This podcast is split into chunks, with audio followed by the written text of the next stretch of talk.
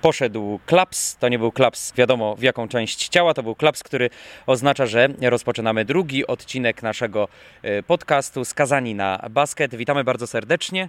Karol Wasiek, Wirtualna Polska. I Paweł Kątnik, Radio Gdańsk. Na początek chcemy Wam bardzo podziękować za odbiór naszego e, pierwszego odcinka. Niezmiernie się cieszymy, że e, dyskusje o baskecie, że to zdanie, choć różne w różnych kręgach, dociera do Was, że chcecie tego mm, słuchać. Dajcie nam znać, czy e, taka długość, taka objętość e, tych rozmów mniej więcej 40-45 minutowa Wam odpowiada, czy też może krótsza, może dłuższa forma, może się męczyliście słuchając e, tego. No to wszystko jest do doprecyzowania, tak żeby to było dla Was, żeby to nie było tylko nasze czcze gadania, też po prostu Wasza przyjemność. Niemniej jednak dzisiaj na tapet, tak powiedziałem w pierwszym odcinku, tak też powiem w drugim odcinku, bierzemy zespoły Legii Warszawa i Anwilu Włocławek. Co ciekawe, na różnych biegunach e, tabeli Energa Basket Ligi i choć e, nieprawdopodobnie to brzmi, to Legia Warszawa jest wyżej, a z drugiej strony ciekawe informacja, bo przecież pamiętamy, że to Anwil wygrał spotkanie bezpośrednie między tymi drużynami. Nim jednak o Legii Warszawa Karol przewertował wszystkie kluby, posprawdzał, co tam się może pozmieniać. E, krótka informacja i krótki newsletter. My rozmawiamy w poniedziałek wieczorem, wy to słyszycie po południu we wtorek. Karolu, co tam się się e, święci. No dużo się w ostatnich dniach dzieje. Nie ukrywam, że mimo, że ta pandemia szaleje, to można powiedzieć, że też rynek transferowy w Energa Basket Lidze szaleje i to mocno, bo kluby naprawdę bardzo aktywne na rynku transferowym i praktycznie co chwilę jakieś ruchy, bo, bo czy to w jedną stronę, czy jakieś rozwiązywane kontrakty. W Legii chociażby jest kontuzja Jakuba Karolaka, reprezentant Polski wypada na 4-5 tygodni, ale też niestety dla kibiców z Ostrowa Wielkopolskiego smutna informacja jest taka, że wypada z gry James Florence, który w meczu ostatnim z polskim cukrem Toruń nabawił się dosyć poważnej kontuzji pachwiny. Też zmiany szykują się w Gliwicach, y, bo w ostatnich dniach z zespołem pożegnał się Mateusz Szlachetka. On udaje się do zespołu Śląska Wrocław. Być może zadebiutuje już we wtorkowym spotkaniu Śląska Wrocław w Ergo Arenie z Treflem Sopot. Transfer z Górnego Śląska na Dolny Śląsk.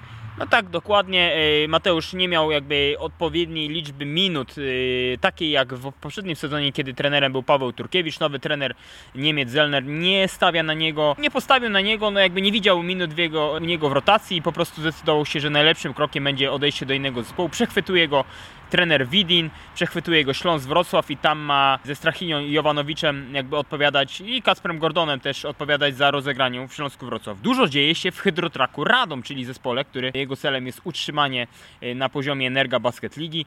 Z moich informacji wynika, że Jabari Heinz, y, czyli były król Podkarpacia, można powiedzieć, jak trenerem był wtedy Mariusz Niedbalski, ma dołączyć do zespołu z, z Radomia. Ciekawe transfery, z tego co wiem, to chyba zespół z Radomia ma opuścić Mikołaj Kurpisz, zawodnik y, wypożyczony z Trefla Sopot, ale nie jest tak, że on wróci do, do Trefla, chyba ma udać się do pierwszej y, ligi. W Kingu Szczecin też nastąpiła zmiana w ostatnich dniach, do zespołu wrócił Dustin Ware po nieudanych transferach Casey'ego Hilla i Tre Bas Marseja, zespół e, w postaci trenera, tak, no trener tu Łukasz Biela decydował, on ma tutaj, to jest jego autorski pomysł na, na zespół, zdecydował się na taką kartę, bym powiedział, sprawdzoną, no bo Dustin Ware w poprzednim sezonie spisywał się całkiem przyzwoicie i on ponownie zasilił szeregi zespołu ze Szczecina w Dąbrowie. Również zmiana, pożegnano się z centrem. I z drugim trenerem tak, który przeszedł do Polfarmy Starogard Gdański i już zadebiutował, tak, z meczu z Enea Astorią Bydgoszcz porażka. Zmiany szykują się w pszczółce Start Lublin. Tutaj zespół z moich informacji ma, mają opuścić Amerykanie, Medford i Moore. Czyli to, o czym mówiliśmy, mm, Amerykanie, którzy nie przekonywali nas y, w zespole pszczółki y, startu, a mieli być wartością dodaną, mieli być tą wartością najważniejszą w zespole, okazuje się, że skończyła się cierpliwość do Amerykanów y, w zespole startu. Coś jeszcze? Nie, ta sytuacja jest tak płynna, że jakbyśmy się spotkali za dwa albo trzy dni, to znowu byłoby o czym opowiadać, bo naprawdę, bo jak jeden wypada, no to zaraz trzeba kontraktować. To jest takie też płynne nawiązanie do tego, co, o czym będziemy rozmawiać w kontekście Legii Warszawa, która nie zdecydowała się jeszcze na transfer, ale z moich informacji wynika, że ten transfer zapewne będzie, bo nie ma już Michała Sokołowskiego, który wyjechał do Włoch, nie ma też w najbliższych tygodniach Jakuba Karolaka, więc ten transfer jest po prostu nieunikniony.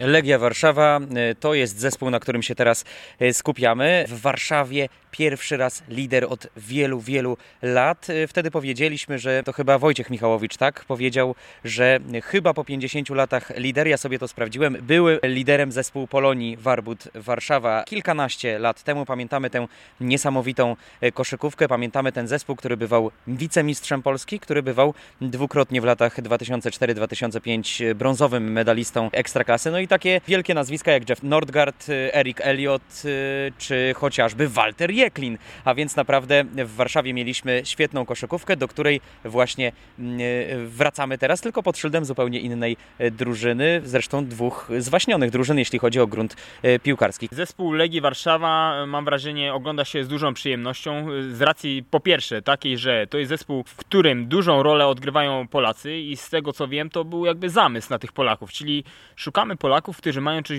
coś do udowodnienia. Nie są jakby, nie, nie, nie wchodząc nikomu w metrykę, nie są za starzy, po prostu są to zawodnicy, którzy już pewne doświadczenie mają, ale mają wciąż coś do pokazania, udowodnienia. No i jakby patrzymy na te nazwiska. Dariusz Wyka, zawodnik, który był ostatnio w Aseko Arce Gdynia, ale ten ostatni sezon mam wrażenie był już nieudany, ten gdzieś projekt się troszeczkę wypalił i sam zawodnik uznał, że trzeba, potrzebuje nowego miejsca, w którym jakby się odbuduje. No i w tej Legii uważam prezentuje się całkiem przyzwoicie, gdy nie było podstawowego centra Erla Watsona, on y, dał jakby jakość tej drużynie i to też nie jest już taki zawodnik, który zdobywa tylko punkty y, z dystansu, tak, tylko on też y, coraz częściej widzimy go w, tej strefie pomalowanej, blisko kosza i on tam gdzieś próbuje też zdobywać swoje punkty. Jakub Karola, który wrócił do Legii ja uważam po nieudanej jednak przygodzie y, we Włocławku. Tam trener Igor Milicic, mimo że chyba kontraktowany był jako pierwszy Polak i jako w ogóle pierwszy zawodnik, no gdzieś jednak nie potrafił y, złapać nici porozumienia z trenerem i, i gdzieś trener nie umiał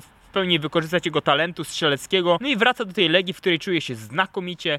A umówmy się, że jest to zawodnik, który potrzebuje zaufania, bo jeżeli on e, tego zaufania nie ma, to nie daje tyle, ile by mógł. Bo są zawodnicy tytaniczni, którzy pod każdym trenerem, mam wrażenie, pokażą bardzo dużą jakość. Takim zawodnikiem jest Krzysztof Szubarga. Niesamowicie odporny psychicznie zawodnik, niesamowicie równy. On zawsze wyznaczał jakość, a są zawodnicy, którzy dopiero pod pewnym trenerem e, zaczynają grać. Wrócimy pod koniec naszego podcastu podcastu jeszcze do tej sytuacji w Polfarmie, bo z informacji, które otrzymałem od niektórych zawodników, to Rafał Frank był tym, tym trenerem, który no, nie do końca pasował części zawodników i nie podobały im się metody szkoleniowe tegoż e, asystenta Marka e, Łukomskiego, ale wracając, wspomnimy o Grzegorzu Kulce, prawda? Który, no kolejny zawodnik, którego obserwowaliśmy tutaj, w treflu jakby nie było na niego pomysłu, grał kompletne ogony, mimo że ten zespół, pamiętamy, no nie był to zespół tak silny jak dzisiejszy trefl, to był zespół z Grzegorzem Kulką, który walczył o utrzymanie Energa Basket Ligi. Nagle się okazuje, że Grzegorz Kulka jest y, zawodnikiem trafiającym za trzy punkty, zawodnikiem, który nie tylko uzupełnia rotację, ale wychodzi w pierwszej piątce i potrafi Legii y, pomagać y, wydatnie. I właśnie takie przykłady mnie cieszą. Wyciągamy zawodników, którzy coś mają i próbujemy to coś pokazać. Bo trener Kamiński, ja pamiętam jak z nim jeszcze rozmawiałem, jeszcze dawno przed rozpoczęciem sezonu, mówił, ja mam pomysł na kulkę, że on rzuca bardzo przyzwoicie z dystansu, ma też swoje manewry podkoszowe i ja postaram się to wykorzystać. On po dobrym sezonie w pierwszej lidze, albo nawet bardzo dobrym sezonie w pierwszej lidze w Górniku Wałbrzyk, tak zbudował się mentalnie, jakby poczuł, że może wrócić do tej ekstraklasy i ją jakby podbić, tak? Mam wrażenie, że w wielu meczach y, Legii on jest jakby jednym z tych wiodących y, zawodników. Na przykład w ostatnim meczu z Treflem Sopot, no wiadomo, że to taki mecz dla niego sentymentalny, tak jak powiedziałeś, w tym Treflu wiele osób go skreśliło, jakby nie wierzyło w jego talent y, do gry. No i proszę bardzo, no i on był jednym z tych architektów, można powiedzieć, tego zwycięstwa. On bardzo przyzwoicie radził sobie i w strefie podkoszowej i też trafiał ważne rzuty z dystansu, więc to jest fajny przykład, że wyciągamy zawodnika z pierwszej ligi, dajemy mu szansę, niekoniecznie sięgamy po zawodnika w tej samej cenie, jakiegoś po uczelni, tak, ruki, który być może odpali, być może nie odpali, a tu stawiamy na Polaków, a, a ci Polacy w pierwszej lidze naprawdę kilku wartościowych jest, ja jeszcze mógłbym wymienić kilku, myślę, że też zrobimy kiedyś taki podcast o pierwszej lidze i pokażemy, że, że tych Polaków warto w nich zainwestować, niekoniecznie może oferując im bardzo niskie pieniądze i tylko oczekując na to, że oni przyjdą, bo to jest ekstraklasa, też szanujemy tych Polaków, dajmy im odpowiednio zarobić, bo, bo, bo to nie jest tak, że damy im na zasadzie, o przyjdź do ekstraklasy, ale graj za 3000. No, no nie, musimy się szanować, bo często jest tak, że ten zawodnik wybiera pierwszą ligę, bo ma tam 2-3 razy większe pieniądze, więc fajnie, że Legia tutaj e, wyciągnęła e, rękę do kulki, bo uważam, że to jest ciekawy zawodnik, z którego można dużo wyciągnąć. Powiedz, co powiedział tobie prezes Legii Warszawa, bo rozmawiałeś, to jest e, szalenie, myślę, istotny temat. Nim połączymy się, uwaga, zdradzamy teraz tę tajemnicę z Wojciechem Kamińskim, szkoleniowcem zespołu z Warszawy, szkoleniowcem, który przecież doskonale te realia warszawskie zna, tyle tylko, że jeszcze z zespołu Polonii, kiedy to przed laty właśnie te pierwsze podrygi trenerskie stawiał właśnie w Warszawie z zespołem Polonii. Wracając do pytania, co najważniejszego, co możemy z tego, taką syntezę, którą możemy z tego ująć? Tak, prezesa Jarosława Jankowskiego zapytałem, prezesie, co jest takiego, że Legia ma bilans 10-2, gra równą koszykówkę? Dwie rzeczy wymienił. To, że szybko zbudowaliśmy zespół i szybko y, rozpoczęliśmy okres przygotowawczy, co powoduje, że nasza forma jest taka naprawdę niezła, jeśli chodzi o kondycję, o, y, o siłę taką fizyczną i też zrozumienie zawodników. Pamiętajmy, że Legia cały czas nie wymieniła zawodnika w trakcie sezonu. Ona wymieniła, wymieniała przed, bo miał być inny rzucający, ale tam wyszły problemy kardiologiczne i Legia zrezygnowała z tego zawodnika i bardzo szybko zatrudniła Jamela Morisa, który prezentuje się naprawdę bardzo przyzwoicie. Miło popatrzeć na tego zawodnika, bo, bo on ma niezły naprawdę rzut dystansu, ale potrafi też spenetrować. No ciekawy, wszechstronny zawodnik, który jest jakby wartością dodaną do tego zespołu. Powiedział jeszcze, e, tak jakby sam napomknął, że Legia ostatni raz 52 lata temu miała taką serię. Dokładnie w sezonie zdaje się 67-68, więc e, naprawdę no, w Legii się cieszą, ale nie popadają w hura optymizm. Nie, wiedzą, że ten moment słabszy jeszcze może przyjść, bo, bo na razie jest świetnie, Legia wygrywa te mecze, które powinna wygrać, ona przegrała z Zastalem i z Anwilem po bardzo też takiej zaciętej walce, ale wygrywa te mecze, które powinna wygrać i to jest ten klucz do awansu, do playoff, a taki był cel stawiany gdzieś e, przed rozpoczęciem sezonu. I przypomnijmy też o dyrygencie całej tej orkiestry, a więc o Justinie Bibinsie. Ja byłem na każdym meczu Polfarmy Starograd przed dwoma sezonami. To był projekt Artura Gronka i tam oczywiście Justin Bibins się wyróżniał ten, tym sprytem, taką kombinacją, tym, że potrafił wykorzystywać to, że jest jednym z najniższych zawodników Energa Basket Ligi, ale w końcówkach spotkań, tych spotkań, które Polfarma przegrywała, miała tam świetny bilans, była wysoko w tabeli i potem przegrała 10 meczów z rzędu. Justin Bibins brał na siebie odpowiedzialność odpowiedzialność za zdobywanie punktów tych kluczowych w ostatnich minutach spotkania i to nie wychodziło i zespół przegrywał powiedzmy czterema, pięcioma e, punktami potrafił e, przegrywać. Tutaj przypominam sobie trzecią kwartę, ostatnie sekundy meczu z Treflem. Justin Bibis bierze piłkę, widzi, że są trzy sekundy do końca. E, kręci tam Karol Gruszecki, a więc nie byle kim, reprezentantem Polski. Rzuca za trzy punkty, trafia. Niesamowita pewność siebie. O to myślę zapytamy także Wojciecha Kamińskiego. To co Karolu, dzwonimy? Dzwonimy, dzwonimy, trener już podobno czeka na nas. Tak, co? Panie trenerze. No. Dzień dobry. Nie sposób nie zapytać, no jak to jest, jak to jest trenerze, że Legia ma bilans 10-2, mówi się o niej w samych superlatywach. Trenerze, no proszę zdradzić tę receptę na sukces warszawskiego zespołu. To na razie jest e, jedna trzecia sezonu za nami, więc e, cieszymy się bardzo, że taki start. Natomiast e, przyda mi jeszcze dużo pracy, żeby, żeby to utrzymać i, i że nie popaść w jakiś taki super, super hiper hura optymizm. A receptę, recepta nie ma nigdy prostej recepty. Myślę, że przede wszystkim trafiony zespół, w sensie takim, że charakterystycznie ludzie dobrze dobrani i, i od początku było widać, że że chcą z sobą grać, pracować, trenować. To było widać e, i w grach kontrolnych i później nawet w momencie, kiedy doszedł Michał Sokołowski, to też on charakterologicznie dobrze pasował, wkomponował się w ten zespół i, mogliśmy grać tak, jak sobie e, zaplanowaliśmy. Plus taki team spirit jakiś, no ci chłopcy, jak ja powiedziałem, nie że chcą razem pracować, to chcą jeszcze razem grać, a to, to, to na pewno widać na, na, na meczach i, i na treningu. Trenerze, bo jeden z komentatorów y, koszykówki powiedział, że mm, y, jeśli Legia potrafi zniwelować y, atuty zespołów rywali w ataku pozycyjnym, to wtedy ma wygraną w kieszeni. Czy to jest klucz pańskiej trenerskiej ręki, żeby właśnie w taki sposób wykluczyć atak pozycyjny zespołu rywala? Wtedy wy możecie także kontratakować, macie szybkiego Justina Bivinsa. To jest klucz do zwycięstw? My się bardziej skupiamy na tym, żeby nie dać drużynie przeciwnej zdobyć łatwych punktów z kontr. I w naszych założeniach najważniejszą rzeczą jest to, żeby przeciwnik nie zdobył łatwych punktów, a dopiero później e, e, e jak gdyby e, grać naszą obronę w ataku pozycyjnym. Dążymy do tego właśnie, żeby, żeby drużyny grały atak pozycyjny, bo w tej obronie takiej na połowie boiska czujemy się chyba, mi się wydaje, dużo, dużo lepiej. I od tego się to zaczyna. Tak się specyficznie zdarzyło, że w tej Warszawie znowu jest Wojciech Kamiński i znowu osiąga na razie jeszcze oczywiście nawet nie na półmetku sezonu tak podobne i zbliżone wyniki do tego, co osiągał trener przed 15 laty z Polonią Warszawa. Czy jak tak patrzę na ten zespół, na tę szatnię, na tę świadomość sukcesu, tudzież tego, ile pracy jeszcze przed Wami, czy tu można osiągnąć podobne sukcesy i podobne osiągnięcia rzędu dwóch brązowych medali, które osiągnął zespół Polonii Warszawa przed 15 laty? Mi się wydaje, że Legia mierzy, mierzy wyżej i to e, może, nie wiem, czy w tym sezonie już się uda zrobić, natomiast, natomiast no, Legia jako klub, jako całość, czyli i piłkarska, i koszykarska, i każda inna sekcja tutaj e, nie uznaje półśrodków, więc e, myślę, że też e, prezes Jankowski zatrudnił mnie po to, żeby właśnie zbudować zespół, który będzie walczył o medale. Chyba nikt nie, nie, nie, nie myślał, że to już będzie w tym sezonie. Mhm. I zobaczymy, zobaczymy.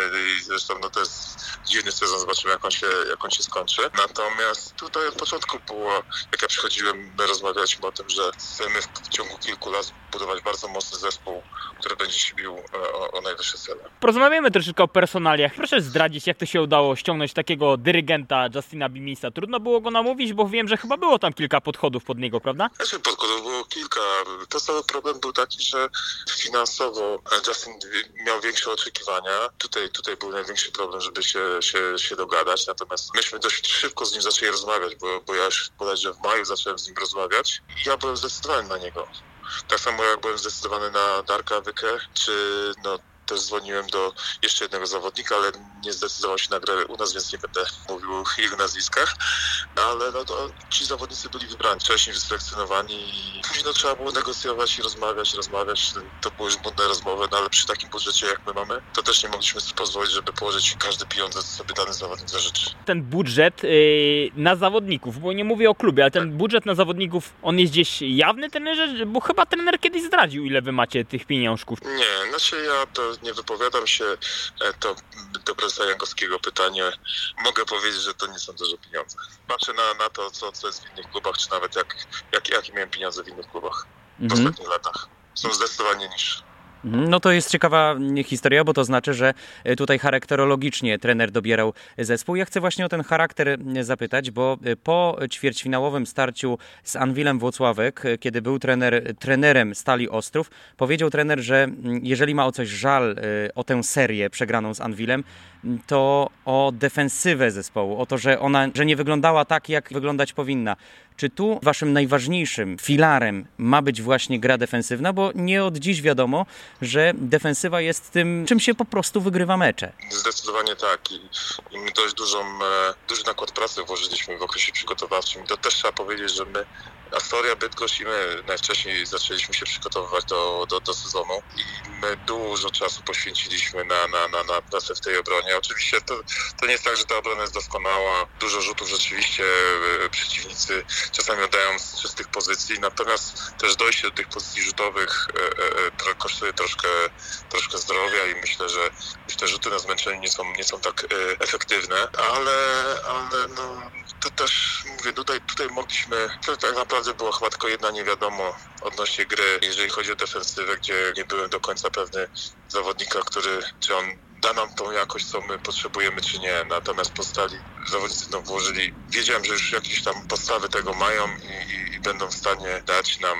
taką agresywność na pikach, czy, czy, czy tak, tak zrotują, żeby żeby w tej defensywie dobrze funkcjonować. No to jeszcze jeden y, cytat, y, chyba z trenera. Jeśli, jeśli wiernie tego nie oddam, to proszę mnie poprawić. Natomiast y, trener powiedział, że indywidualnie nie da się wygrywać wielkich tytułów, że jeżeli ma się zawodników, którzy są indywiduum, to można wygrać mecz, ale nie można wygrać sezonu, nie można zdobywać dużych sukcesów. No i ja tak patrzę na trenera zespół i mam wrażenie, że, że trener ma zespół na tyle zbilansowany, poza Bibinsem, który faktycznie się poprzez też swój charakter gry się wybija ponad ten zespół, powiedzmy punktowo. No ale jak się patrzy na takiego Erla Watsona, który wybitnym centrem nie powiedziałbym, że jest, natomiast jest centrem przyzwoitym. Zawsze jest człowiekiem, który pod, pod koszem potrafi pokazać jakość. Fajnie było mieć gracza, który zagra agresywnie na piku i potrafi poza tym jeszcze świetnie zbierać i no, na przykład takiego powiedzmy Sobina. Jeżeli chodzi o Justina, oczywiście on, on jako przede wszystkim jako rozgrywający,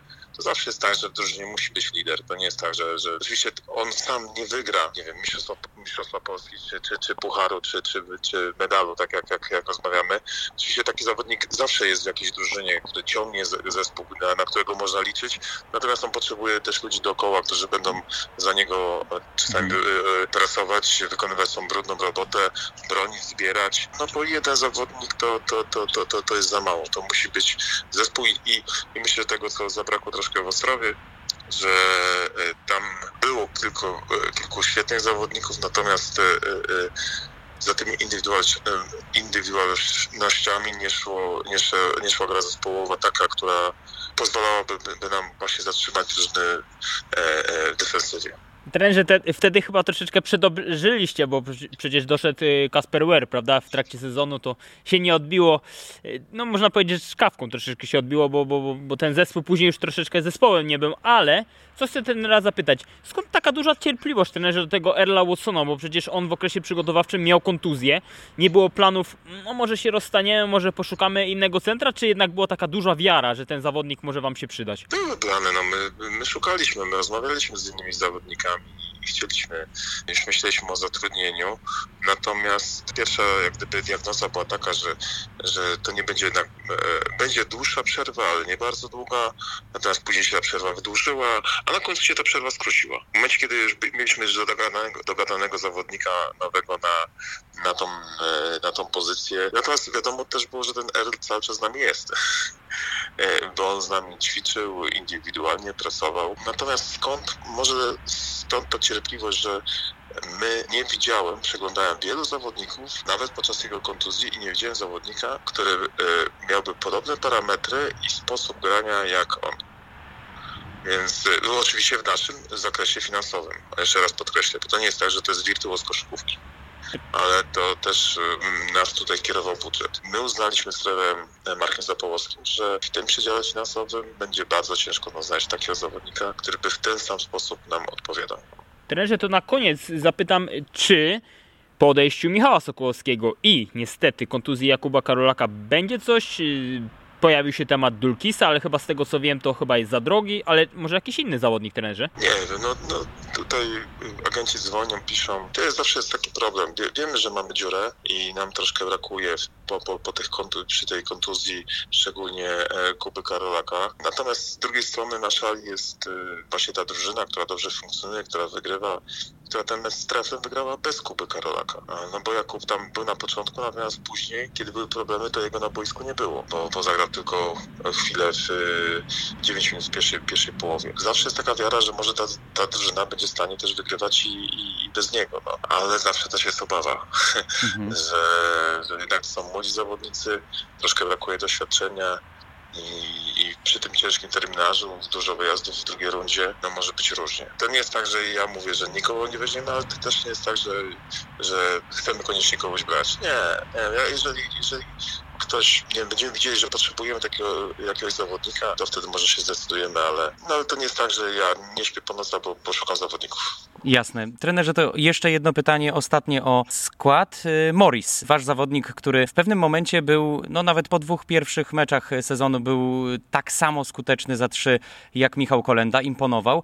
Później zaczęły się mm, mecze z serią nożutów nietrafionych. Z czego to wynika? Czy to wynika z tego, że już zafunkcjonował rozpracowanie rywala mm, drużyn przeciwnych i oni wiedzą, jak przeciwko niemu bronić? Czy też może jest za bardzo eksploatowany, a może jeszcze jakieś inne czynniki? Czy tutaj trener szuka jakiejś diagnozy tego, że on już no, nie jest tak y, skuteczny? Ja tak Jamal po ostatnim meczu też pisał do mnie i mówił, że na następnym meczu zagra lepiej, będzie trafiał. Ja mu odpisałem krótko. W momencie, kiedy miałeś trafić, trafiłeś. Trafił pięć bardzo ważnych punktów. W czwartej kwarcie odjechaliśmy Treflowi. Czasami tak jest, że jak obrona się bardziej skupia na nim, to tych rzutów y, łatwych czy, czy prostszych jest dużo mniej i jest mu dużo ciężej grać. Też trzeba pamiętać, że on zeszły sezon grał, ale wrócił po kontuzji, niedograny sezon, więc, więc no, też potrzebował troszkę więcej czasu, bo on do nas też nie dołączył. Do nas dołączył dopiero, dopiero od sierpnia, więc tego czasu potrzebował najwięcej. Natomiast y, ma dużo umiejętności, ciężko pracuje i myślę, że taka stabilizacja w jego przypadku jeszcze, jeszcze przyjdzie. Natomiast ja biorę w ciemno, że będzie grał słabiej, przegrywał mecze, ale tak jak w Lublinie, w momencie, kiedy, kiedy trzeba było trafić bo przegrywaliśmy jedną, to, to, to minął zawodnik, e, minął i trafił, trafił Lejaba spod kosza, czy, czy tak jak wspomniałem w ostatnim meczu z Strefem zadał takie dwa ciosy bokserskie, najpierw trójka później e, e, taki rzut za dwa koźle. Może nie trafia cały mecz, a nie trafia w najważniejszych momentach. No i to jest bardzo dobra puenta do naszej dyskusji.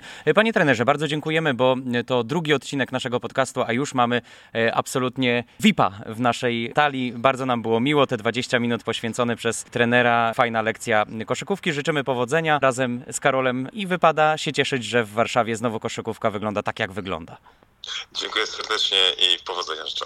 Tyle trener Wojciech Kamiński. No chcieliśmy zapytać o więcej, ale, no, ale nie wypadało w pierwszej naszej rozmowie. Korzystaliśmy tutaj przede wszystkim z serdeczności y, trenera Kamińskiego, z tego, że Karol ma umiejętności perswazyjne i namówił trenera Kamińskiego na rozmowę. No bo można by było zapytać i o ten początkowo łatwy terminarz, bo to przecież były cztery mecze u siebie, tam była Dąbrowa, tam była Enea Astoria, więc zespoły z dolnej części tabeli. Można było zapytać nawet o tego psa, który tam szczekał w tle, czyli co trener gdzieś tam powoli sobie chodzi po warszawskiej woli i myśli i zastanawia się, co z tą Legią będzie, no ale to oczywiście zostawimy sobie na kolejny podcast. Za kilka tygodni na pewno zadzwonimy do Wojciecha Kamińskiego i będziemy sprawdzać, co z tą Legią się dzieje. Fakt faktem jest to niezwykle inteligentny trener, jeden z najlepszych na naszym podwórku. To, to jest Twoje zdanie, Karol, które myślę w pełni pod nim się także podpisuje. Zostawiamy Legię Warszawa, czekamy na kolejne mecze tego zespołu. Kto wie, może na wzmocnienia, o których mówił Karol, a my przechodzimy do Anwilu Włocławek. U, i tutaj głębokie spojrzenie. Karol ubiera kaptur na głowę nie tylko dlatego, że jest zimno, ale też dlatego, że no to, co się wydarzyło w ostatnim spotkaniu w meczu Anwilu, znowu było dobrze, wyglądało to dobrze z Ena Astorią i znowu jest dramatycznie po kolejnym spotkaniu. Jakieś wnioski już nie na gorąco, na zimno. Wniosek jest prosty. Y, we Wrocławku źle dzieje się już od dłuższego czasu. To nie jest tak, że ten mecz to jest jakiś, nie wiem, przypadek, że nagle coś się wydarzyło. Nie. Niestety jakby ten splot wydarzeń złych jest, ja bym powiedział, już od, od momentu, kiedy nie udało się podpisać kontraktu z Igorem Miliciciem. Mam wrażenie, że z różnych tam względów się nie udało tego kontraktu podpisać i od tego momentu zaczęły niestety dziać się rzeczy złe. Nie do końca był pomysł na zatrudnienie trenera po jakby kadencji czy erze trenera Milicicia. Gdy trener Igor Milicic był szkoleniowcem Anwilu, a był przez 5 lat, to był trenerem, który przysłowiowo mówiąc ogarniał wszystko. Czyli tak, rozmawiał z agentami, ustalał różne ceny zawodników, profile zawodników, y, rozmawiał też z samymi zawodnikami. Nawet śmiano się, że tak tu NBA we Włocławku, bo trener postawił wszystko na jedną kartę, przecież podziękował Kamilowi Łączyńskiemu, z którym miał kontrakt. Y, no, rozwiązał, tak, podziękował, powiedział, że nie pasujesz do mojej koncepcji, ja chcę innych zawodników, takich, którzy zapewnią mi sukces w Lidze Mistrzów. Sukcesu nie zapewnili, bo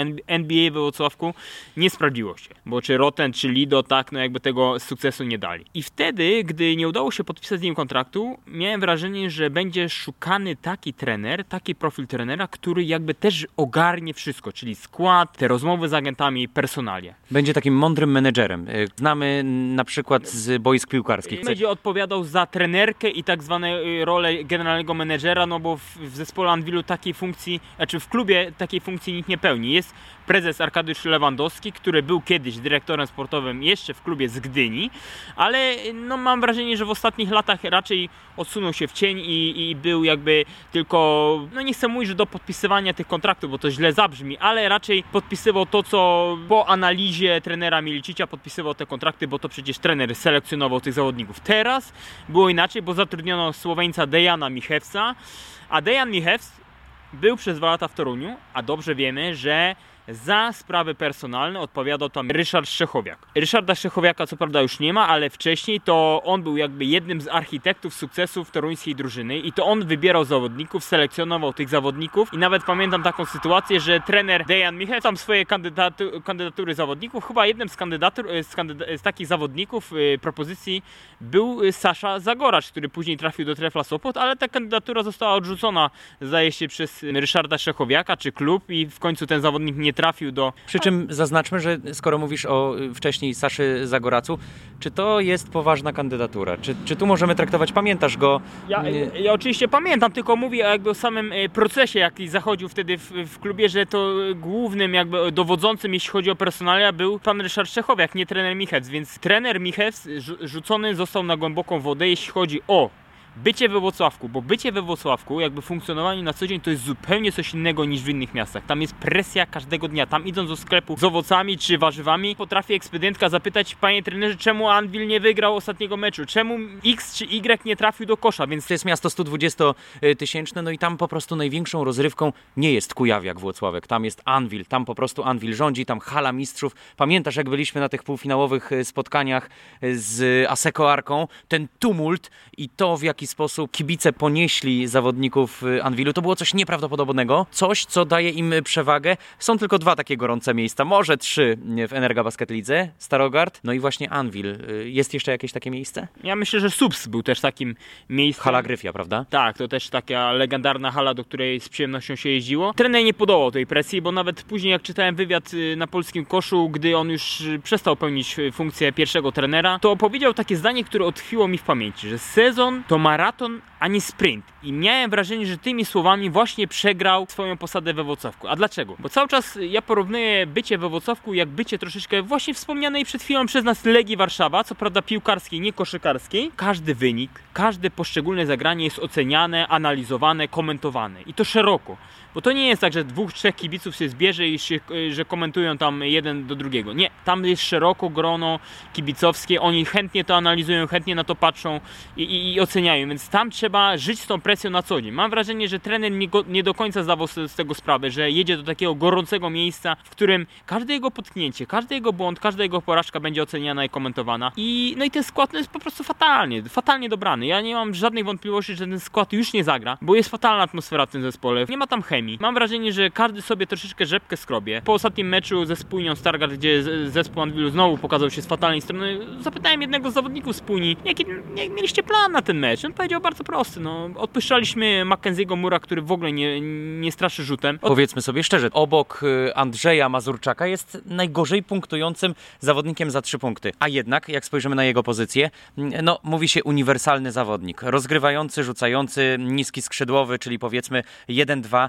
3. Y, dobrze, że się zatrzymałeś przy McKinsey Murze. W mojej opinii nie powinien rozgrywać. Przede wszystkim jest dość wysoki jak na rozgrywającego. Po drugie, w momencie, kiedy rozgrywa, to źle wygląda w zespole A w momencie z kolei, y, kiedy ma nie rozgrywać, czyli ma rzucać, to się okazuje, że wystarczy spojrzeć na to, jak wyglądają jego rzuty za trzy. Trafił chyba cztery trójki w całym sezonie. To jest jakaś y, to jest kuriozalna. Tragedia. To jest tragedia. To, to, prawie jak Andrzej Mazurczak, wspomniany przed chwilą, który ma 0 na 20. On już się nawet boi rzucać, bo ostatnio oglądałem specjalnie patrzyłem na, na grę Andrzeja Mazurczaka, tak, w meczu ze startem Lubin, to nawet już będąc samemu na wolnej, czystej pozycji, Drży ręka. Tak, ale... Wracając do Anvilu, tak jest. Ciekawy ten wątek poruszyłeś z Mackenzie Murem i bycie jakby rozgrywający, bo, bo to Igor Milicic wymyślił sobie, że Mackenzie Mur przyjdzie do Wocławko jako rozgrywający. On będzie w, w, tej roli wykorzystywany. On faktycznie jest wysoki, zasięg ramion miał decydować o tym, że on będzie ważną postacią w obronie, ale też w ataku będzie kreował swoje pozycje dla siebie, no i też dla kolegów. Ja pamiętam, że jak jeszcze był w poprzednim sezonie, to całkiem nieźle się prezentował. Faktycznie mogła jakby imponować jego wszechstronność, ale to jest zawodnik, którego ja nigdy bym do składu nie wybrał, bo mam wrażenie, że jest bardzo łatwy do odczytania. I dwa, jest bardzo kontuzjogenny i to jest zawodnik, który z moich informacji wynika co chwilę zgłasza jakiś y, ból czy uraz. Trudno na takim zawodniku polegać i trudno na takim zawodniku też y, jakby budować zespół. Przecież pamiętajmy, że ten zawodnik nie zagrał w sumie w najważniejszym meczu dla Anvilu w tej, na początku sezonu, czyli on nie zagrał w meczu eliminacji Ligi Mistrzów. Przecież Anvil grał w bańce na Cyprze i tam Mackenzie'ego Mura nie było. I tam też nie było Iwana Almeidy, z, z przyczyn jakby takich kwestii formalnych. No i no i fatalnie to wyglądało. Wtedy najlepszym strzelcem, nie wiem czy, czy pamiętasz, był Tre Basej, więc no to świadczy o słabości zespołu, który ma walczyć o Ligę Mistrzów i najlepszym strzelcem jest Tre Basej, już we Włocławku nie ma i uważam, że to był o ile zaskakujący, to, to, to fatalny po prostu wybór. Nie wiem na co trener e, Dejan Michec liczył, kontraktując Tre Baseja. Okej, okay, on fajnie prezentował się w Polfarmie, ale Sens... Też fajnie, nie fajnie, bo czasami potrafił mieć 1 na 7 za 3 i być destruktorem w tym e, zespole, więc faktycznie no to nie jest y, zawodnik na Anvil. Nie. No, dokładnie, tych fatalnych wyborów jest niestety więcej. Kibice do dzisiaj, zresztą nie tylko kibice, ale eksperci, e, eksperci koszykarcy zastanawiają się, co może drużynie dać jaki atut ma jakby w swojej talii Garland Green. Green. No nie, on jest zielony. Natomiast y, jest jedna rzecz, którą, którą ja bym widział w Anwilu, bo skoro skupiamy się na negatywach, y, ja bym na przykład zostawił y, Rotneya Clerka, jak to mówi speaker w pustej hali mistrzów, Rotney Claire. Ciekawa historia, bo to jest człowiek, który był kiedyś uznawany za czasów koszykówki akademickiej za jednego z najlepszych strzelców akademickich w Stanach Zjednoczonych. Oprócz tego historia, którą powielano też chyba w polskich mediach, że zepsuła się maszyna, która mu podawała e, piłki do rzutów za trzy punkty. On potrafił po 500-600 rzutów za trzy punkty oddawać dzień za dniem, no ale okazuje się, że w zespole, w którym nie ma chemii, nawet taki artysta mm, koszykówki, bo to widać, że on potrafi grać w koszykówkę, to widać, że on mógłby mm, grać lepiej, jeśli miałby zespół, z którym, z którym by się mu lepiej grało. No nawet Klerkowi, czy Klerowi, jak to mówi e, właśnie speaker e, we Włocławku, nie idzie. To, co też uważam, że, że powinien Anvil robić, y, młodych zawodników promować. Andrzej Pluta, y, Wojciech Tomaszewski miał takie fajne wejście, dwa punkty y, zdobył. Ja uważam, że my w ogóle tym młodym zawodnikom zabraniamy wchodzić pod kosz, być zdecydowanymi, mieć pewność siebie. Nawet jeżeli się sparzysz, nawet jeżeli tobie, jeżeli tobie nie wyjdzie, musisz mieć poczucie własnej wartości, musisz przeć na ten kosz, musisz nie bać się rzucać za trzy punkty. Kiedyś to widziałem u Sebastiana Waldy, że on w treflu zablokowany był, taki, taki był schowany, a potem się okazywało, że przychodziła przechodziły mm, mecze, w których musiał w Polfarmie to pokazywać i okazywało się, że ten Sebastian Walda jest najlepszy na boisku w tym okrojonym składzie. Ale wracając do Anwilu, mm, czy ty się zgodzisz? Czy ty masz też taką wizję, że ci młodzi zawodnicy powinni jednak dostawać e, szansę? Oczywiście nie szansę e, pokroju 25 minut w meczu, e, ale w pokroju 7 minut w meczu rzucić 3-4 punkty, dorzucić, dać, dać trochę oddechu temu zespołowi. W mojej opinii Anvil to nie jest dobre miejsce dla młodych zawodników, bo w tym klubie najważniejszy jest sukces. A młodzi zawodnicy, no wiemy jak to jest tymi młodymi zawodnikami. To jest sinusoida ich formy. Raz lepiej, raz gorzej, więc mam wrażenie, że to nie jest dobre, dla, mm, dobre miejsce dla młodych zawodników, bo, bo tam po prostu liczy się wynik i sukces. Ale w momencie, kiedy już ich pozyskaliśmy, a pozyskaliśmy dwóch, i to tu jest taka duża ciekawostka, że to prezes Arkadiusz Lewandowski postawił, jakby, jakby on decydował o tym, że Andrzej Pluta ma do, dołączyć do tego zespołu. On był w ogóle chyba jednym z pierwszych, który podpisywał kontrakt, więc skoro już mamy Andrzeja Plutę juniora, a wiemy, że we Wrocławku to bardzo znane i, i legendarne nazwisko i Wojciecha Tomaszewskiego, który też prezentuje się całkiem przyzwoicie, a reszta zawodników, czyli zakontraktowane obcokrajowców, prezentuje się mizernie, to postawmy na nich. Zresztą trener, mam wrażenie, Woźniak sam sobie troszeczkę wykopał pod sobą dołek. Dlaczego o tym mówię? Bo w meczu z, z kiedy nie grał e, Deshaun Booker, e, to jakby został odsunięty przez trenera i wtedy został e, jakby do rotacji przywrócony, można powiedzieć, Andrzej Pluta i on w tych minutach, które miał, zaprezentował się bardzo przyzwoicie. Mam wrażenie, że w drugiej kwarcie był jednym z lepszych zawodników na parkiecie i trener po meczu no, no to wychwalał go pod niebiosa, mówił, no jestem bardzo zadowolony, no to świetny występ, będzie miał, kolejny, będzie miał kolejne szanse. No i co się dzieje? W kolejnych meczach Andrzej Pluta łącznie ma 7 minut. No to coś mi tu nie gra. Dlaczego wychwalamy Andrzeja Plutę i gdzieś robimy nadzieję jemu? No bo no nie oszukujmy się, ci zawodnicy też słuchają tych konferencji prasowych, też gdzieś yy, analizują, komentują. No i daliśmy mu nadzieję, a w kolejnych meczach on siedzi na ławce i przypatruje się, co robią inni, a przecież oni robią fatalne rzeczy na tym boisku. To ja powiem jedno nazwisko, a ty będziesz się narażał temu facetowi. Krzysztof Sulima. Ja mam wrażenie, że to jest zawodnik gdzieś mimo wszystko niewykorzystany. Ja powiem dlaczego. Dlatego, że ja pamiętam jego najlepsze mecze w polskim Cukrze Toruń, kiedy był jeszcze taki zawodnik, pewnie pamiętasz, Kyle Weaver. Oczywiście. Y, I Kyle Weaver powiedział mi, ten gość, i pokazywał mi na Sulimę, jak wtedy robiłem z nim wywiad, super, no użył troszeczkę mocniejszego słowa, super roluje po moich pikach gramy piki, on świetnie roluje. Że Krzysiek. Tak, że Krzysztof Sulima. No i teraz mi tego brakuje. No Krzysztof Sulima rzuca za trzy, no kompletnie nie, ten, no to nie to, no. Tylko, że Krzysiek Sulima chyba miał tam już y, Damiana Kuliga, prawda, do wsparcia. I to też dawało ale y, co chcę powiedzieć, że znakomicie rolował. On jest gościem, który idealnie czuje się w strefie podkoszowej. Z całym szacunkiem do niego wiem, że dużo trenuje za trzy, bo to jest taki e, gość, który lubi pracować, taki hard worker można powiedzieć, ale to jest gość, który najlepiej czuje się w strefie podkoszowej, w strefie tam, gdzie jest pomalowany. On by super ściął. Problem w tym, że ci zawodnicy, czyli e, Booker przede wszystkim korzysta z zasłon pick and rolli, ale po tym piku już nie poda piłki, y, piłki do y, środkowego, tylko bardziej y, już chce punk punktować samemu. Tak? Mam wrażenie takie, że Krzysztof Slima jest go gościem niewykorzystanym, który ma duży potencjał, który na pewno oddałby serducho dla, dla Anvilu, bo on mówi, że to jest miejsce, do którego dziś marzyłem przyjść, tak, bo to jest wielki klub i ja na pewno tutaj jeszcze nie spocznę na laurach, chcę, chcę pracować i chcę dlatego Anvilu jak najlepiej, no ale ma się 10-12. Ja nie chcę też być obrońcą, tak? Krzysztof Solimy i mówić, że to jak wypuścimy go na 25 czy 30 minut, to nagle Anvil zacznie wygrywać, ale skoro brakuje takiej, takiego serca, takiego serducha, takiej waleczności, determinacji, no to no sorry, no to jest według mnie jedyny albo jeden z, jeszcze Artur Mielczarek też jest takim zawodnikiem, który da serducho, no to... Choć też ostatnio w bardzo, bardzo pod formą. Tak, no bo też mało gra, no to też trudno o tę formę, no... Właśnie to jest ciekawe, bo mówimy o tym, że wymieniamy Krzyśka Solimy, Artura Mielczarka, więc jednak zawodników doświadczonych, zawodników, którzy na tej lidze zjedli zęby i nagle się okazuje, że wymieniliśmy może 5-6 nazwisk przez ostatnie 10 minut, to kto tam gra? To kto tam tworzy rotację w tym zespole? No ci, którzy najwięcej zarabiają, Paweł.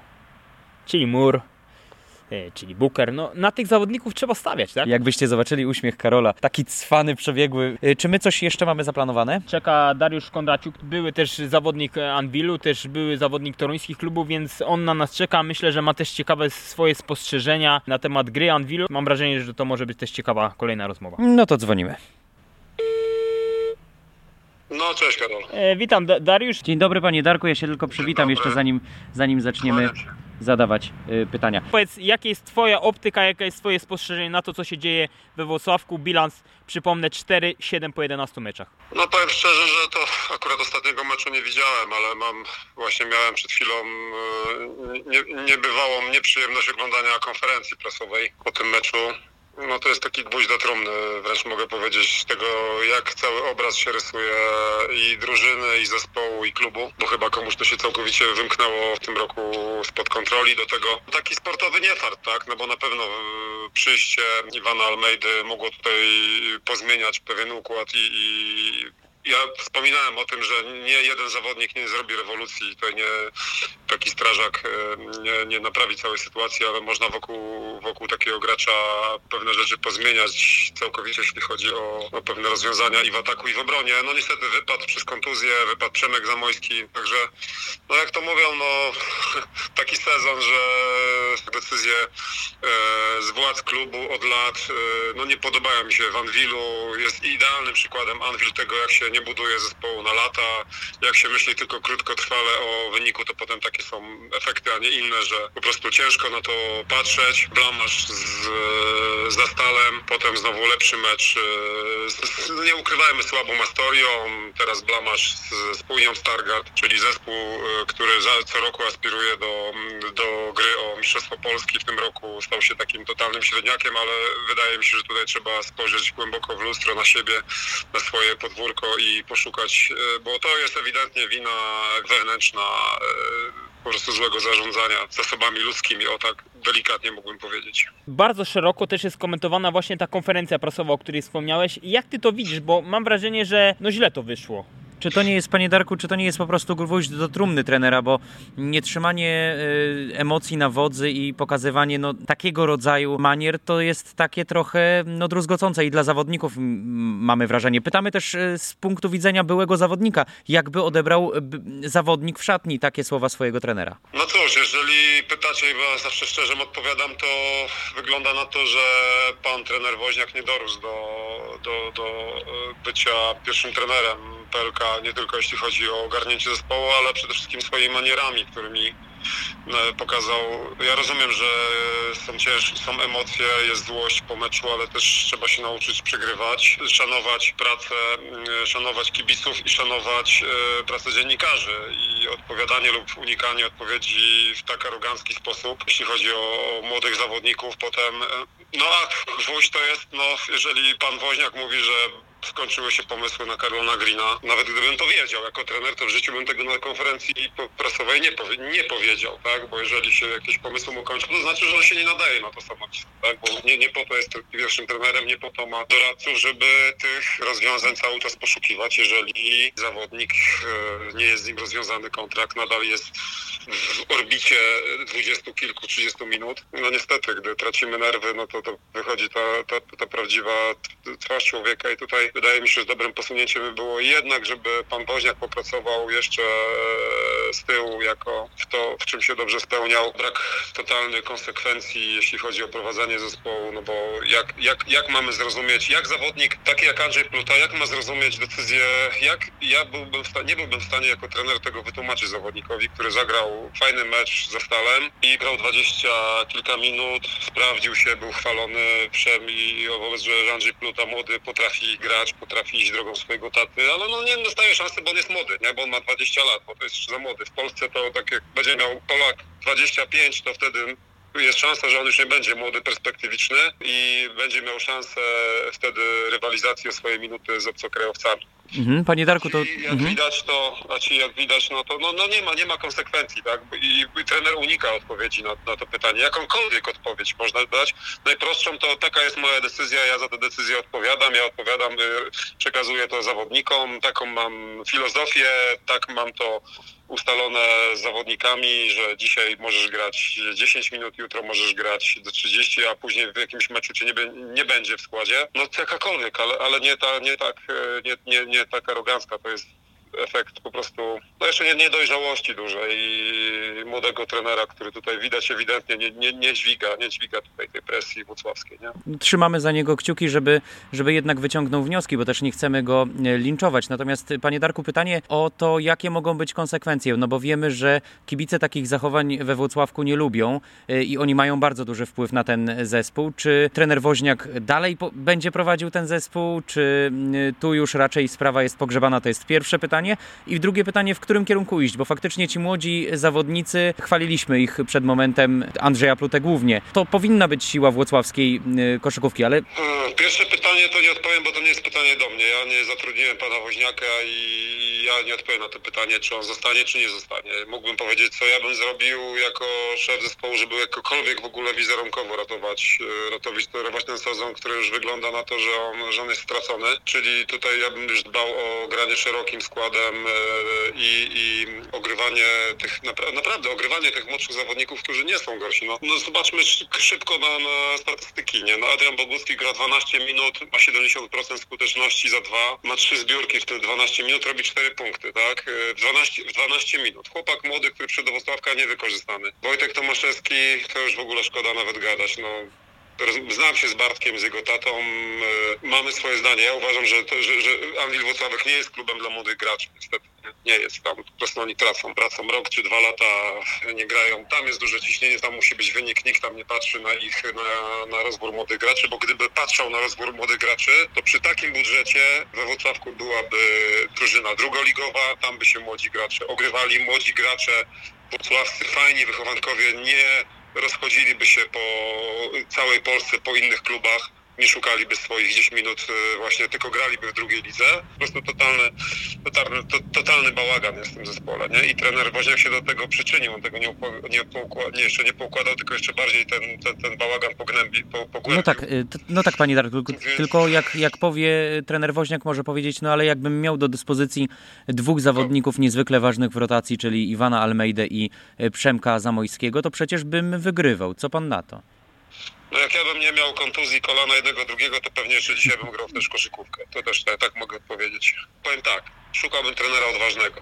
Nie ma polskiego trenera odważnego, może zagranicznego, chociaż trudno, trudno zagranicznego. Nie mają trenerzy polscy i to, i to mnie najbardziej boli. Liczyłem na to, że pan Woźniak, który jest tam miejscowym trenerem, że dostał carte blanche na ten sezon, to coś tam się ruszy, zmieni. Ja cały czas będę wspominał o tych młodych graczach, nie dlatego, że są młodzi. Jeżeli to są gracze, którzy są w składzie, to dlaczego oni nie zasługują na połowę tych minut, które ma, ma na przykład Mackenzie Moore? który gra, gra prawie 30 minut, ma 17% skuteczności za 3, 40% skuteczności za 2 i gra po 30 minut w każdym meczu. Ja tego nie jestem w stanie zrozumieć.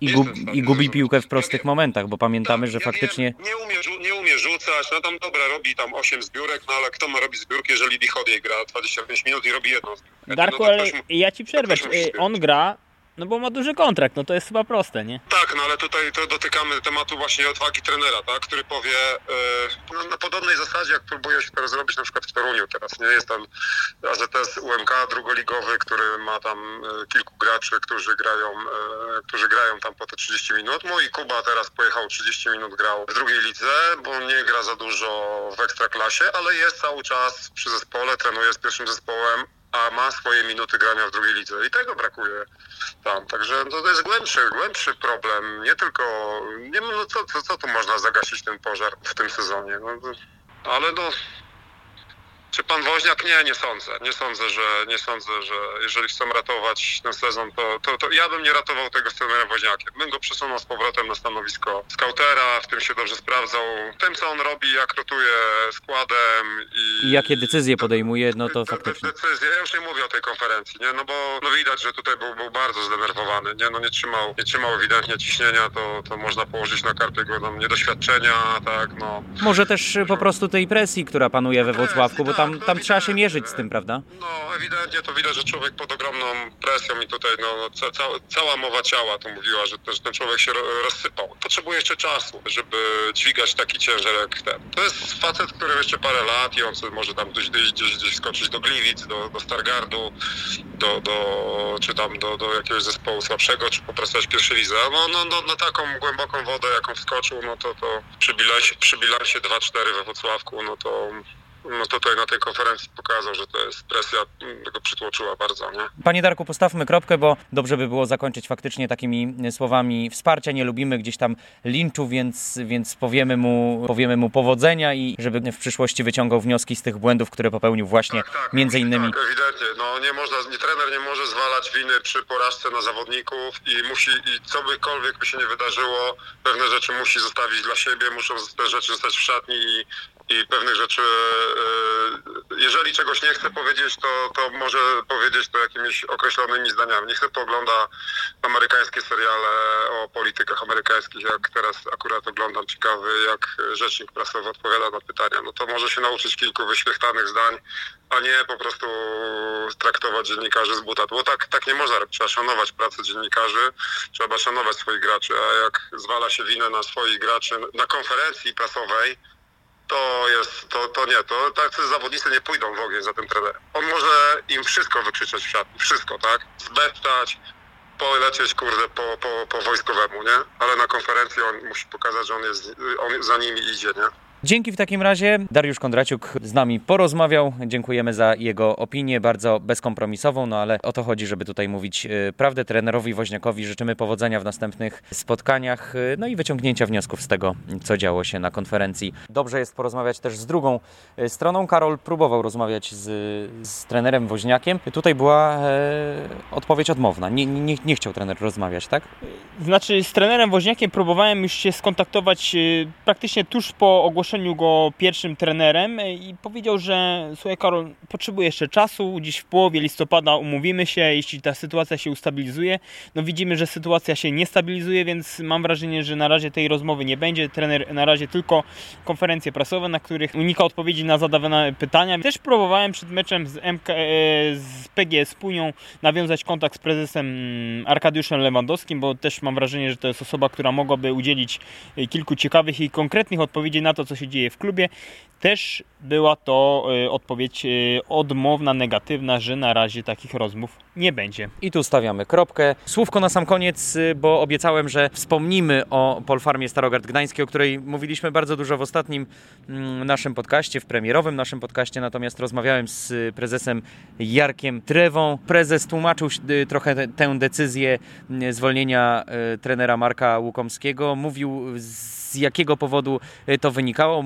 Wspominał o tym, że konsultował tę decyzję z wieloma ludźmi e, polskiej koszykówki i wyszło mu z tych wielu zdań, które wysłuchał, że mm, no, doradzano mu, żeby tę decyzję podjąć. Taką decyzję podjął. Świetne referencje zbierał, co ciekawe, Robert Skibniewski wśród tych osób, które pytał o zdanie prezes Jarosław Drewa. Jak widzieliśmy mecz Polfarmy wczoraj w Bydgoszczy, są nowe zagrywki. Ja napisałem na Twitterze, że bardzo dużo gry widać przez zawodników podkoszowych, większe dzielenie się e, piłką, no i miejmy nadzieję, że efektem tego będą zwycięstwa jakieś Polfarmy, bo szkoda by było ten zespół stracić z mapy e, polskiej koszykówki. Ja myślę, że dla Polfarmy takim kluczowym spotkaniem będzie nie to najbliższe spotkanie z Zastalem, tylko te kolejne z MKS-em Dąbrowa Górnicza Bo to będzie drużyna z poziomu Polfarmy, to jest drużyna, która też yy, chce walczyć o utrzymanie i wydaje się, że jeśli Polfarma gdzieś chce szukać zwycięstwa właśnie w takich meczach, choć uważam, że w Bydgoszczy przy może lepszych decyzjach, nie personalnych, przy lepszych decyzjach na boisku, poszczególnych zagraniach ten mecz był absolutnie do wygrania, był w absolutnym zasięgu Polfarmy, która pokazała się powiedzmy no, z niezłej strony, była większa troszeczkę energia, były jakieś zapewne nowe pomysły. Natomiast tutaj kamyczek do ogródka Jamesa Washingtona, który no jest liderem Polfarmy i nie może takich rzeczy robić, bo to on przegrał mecz Polfarmie, to nie bójmy się tego e, powiedzieć w tej końcówce.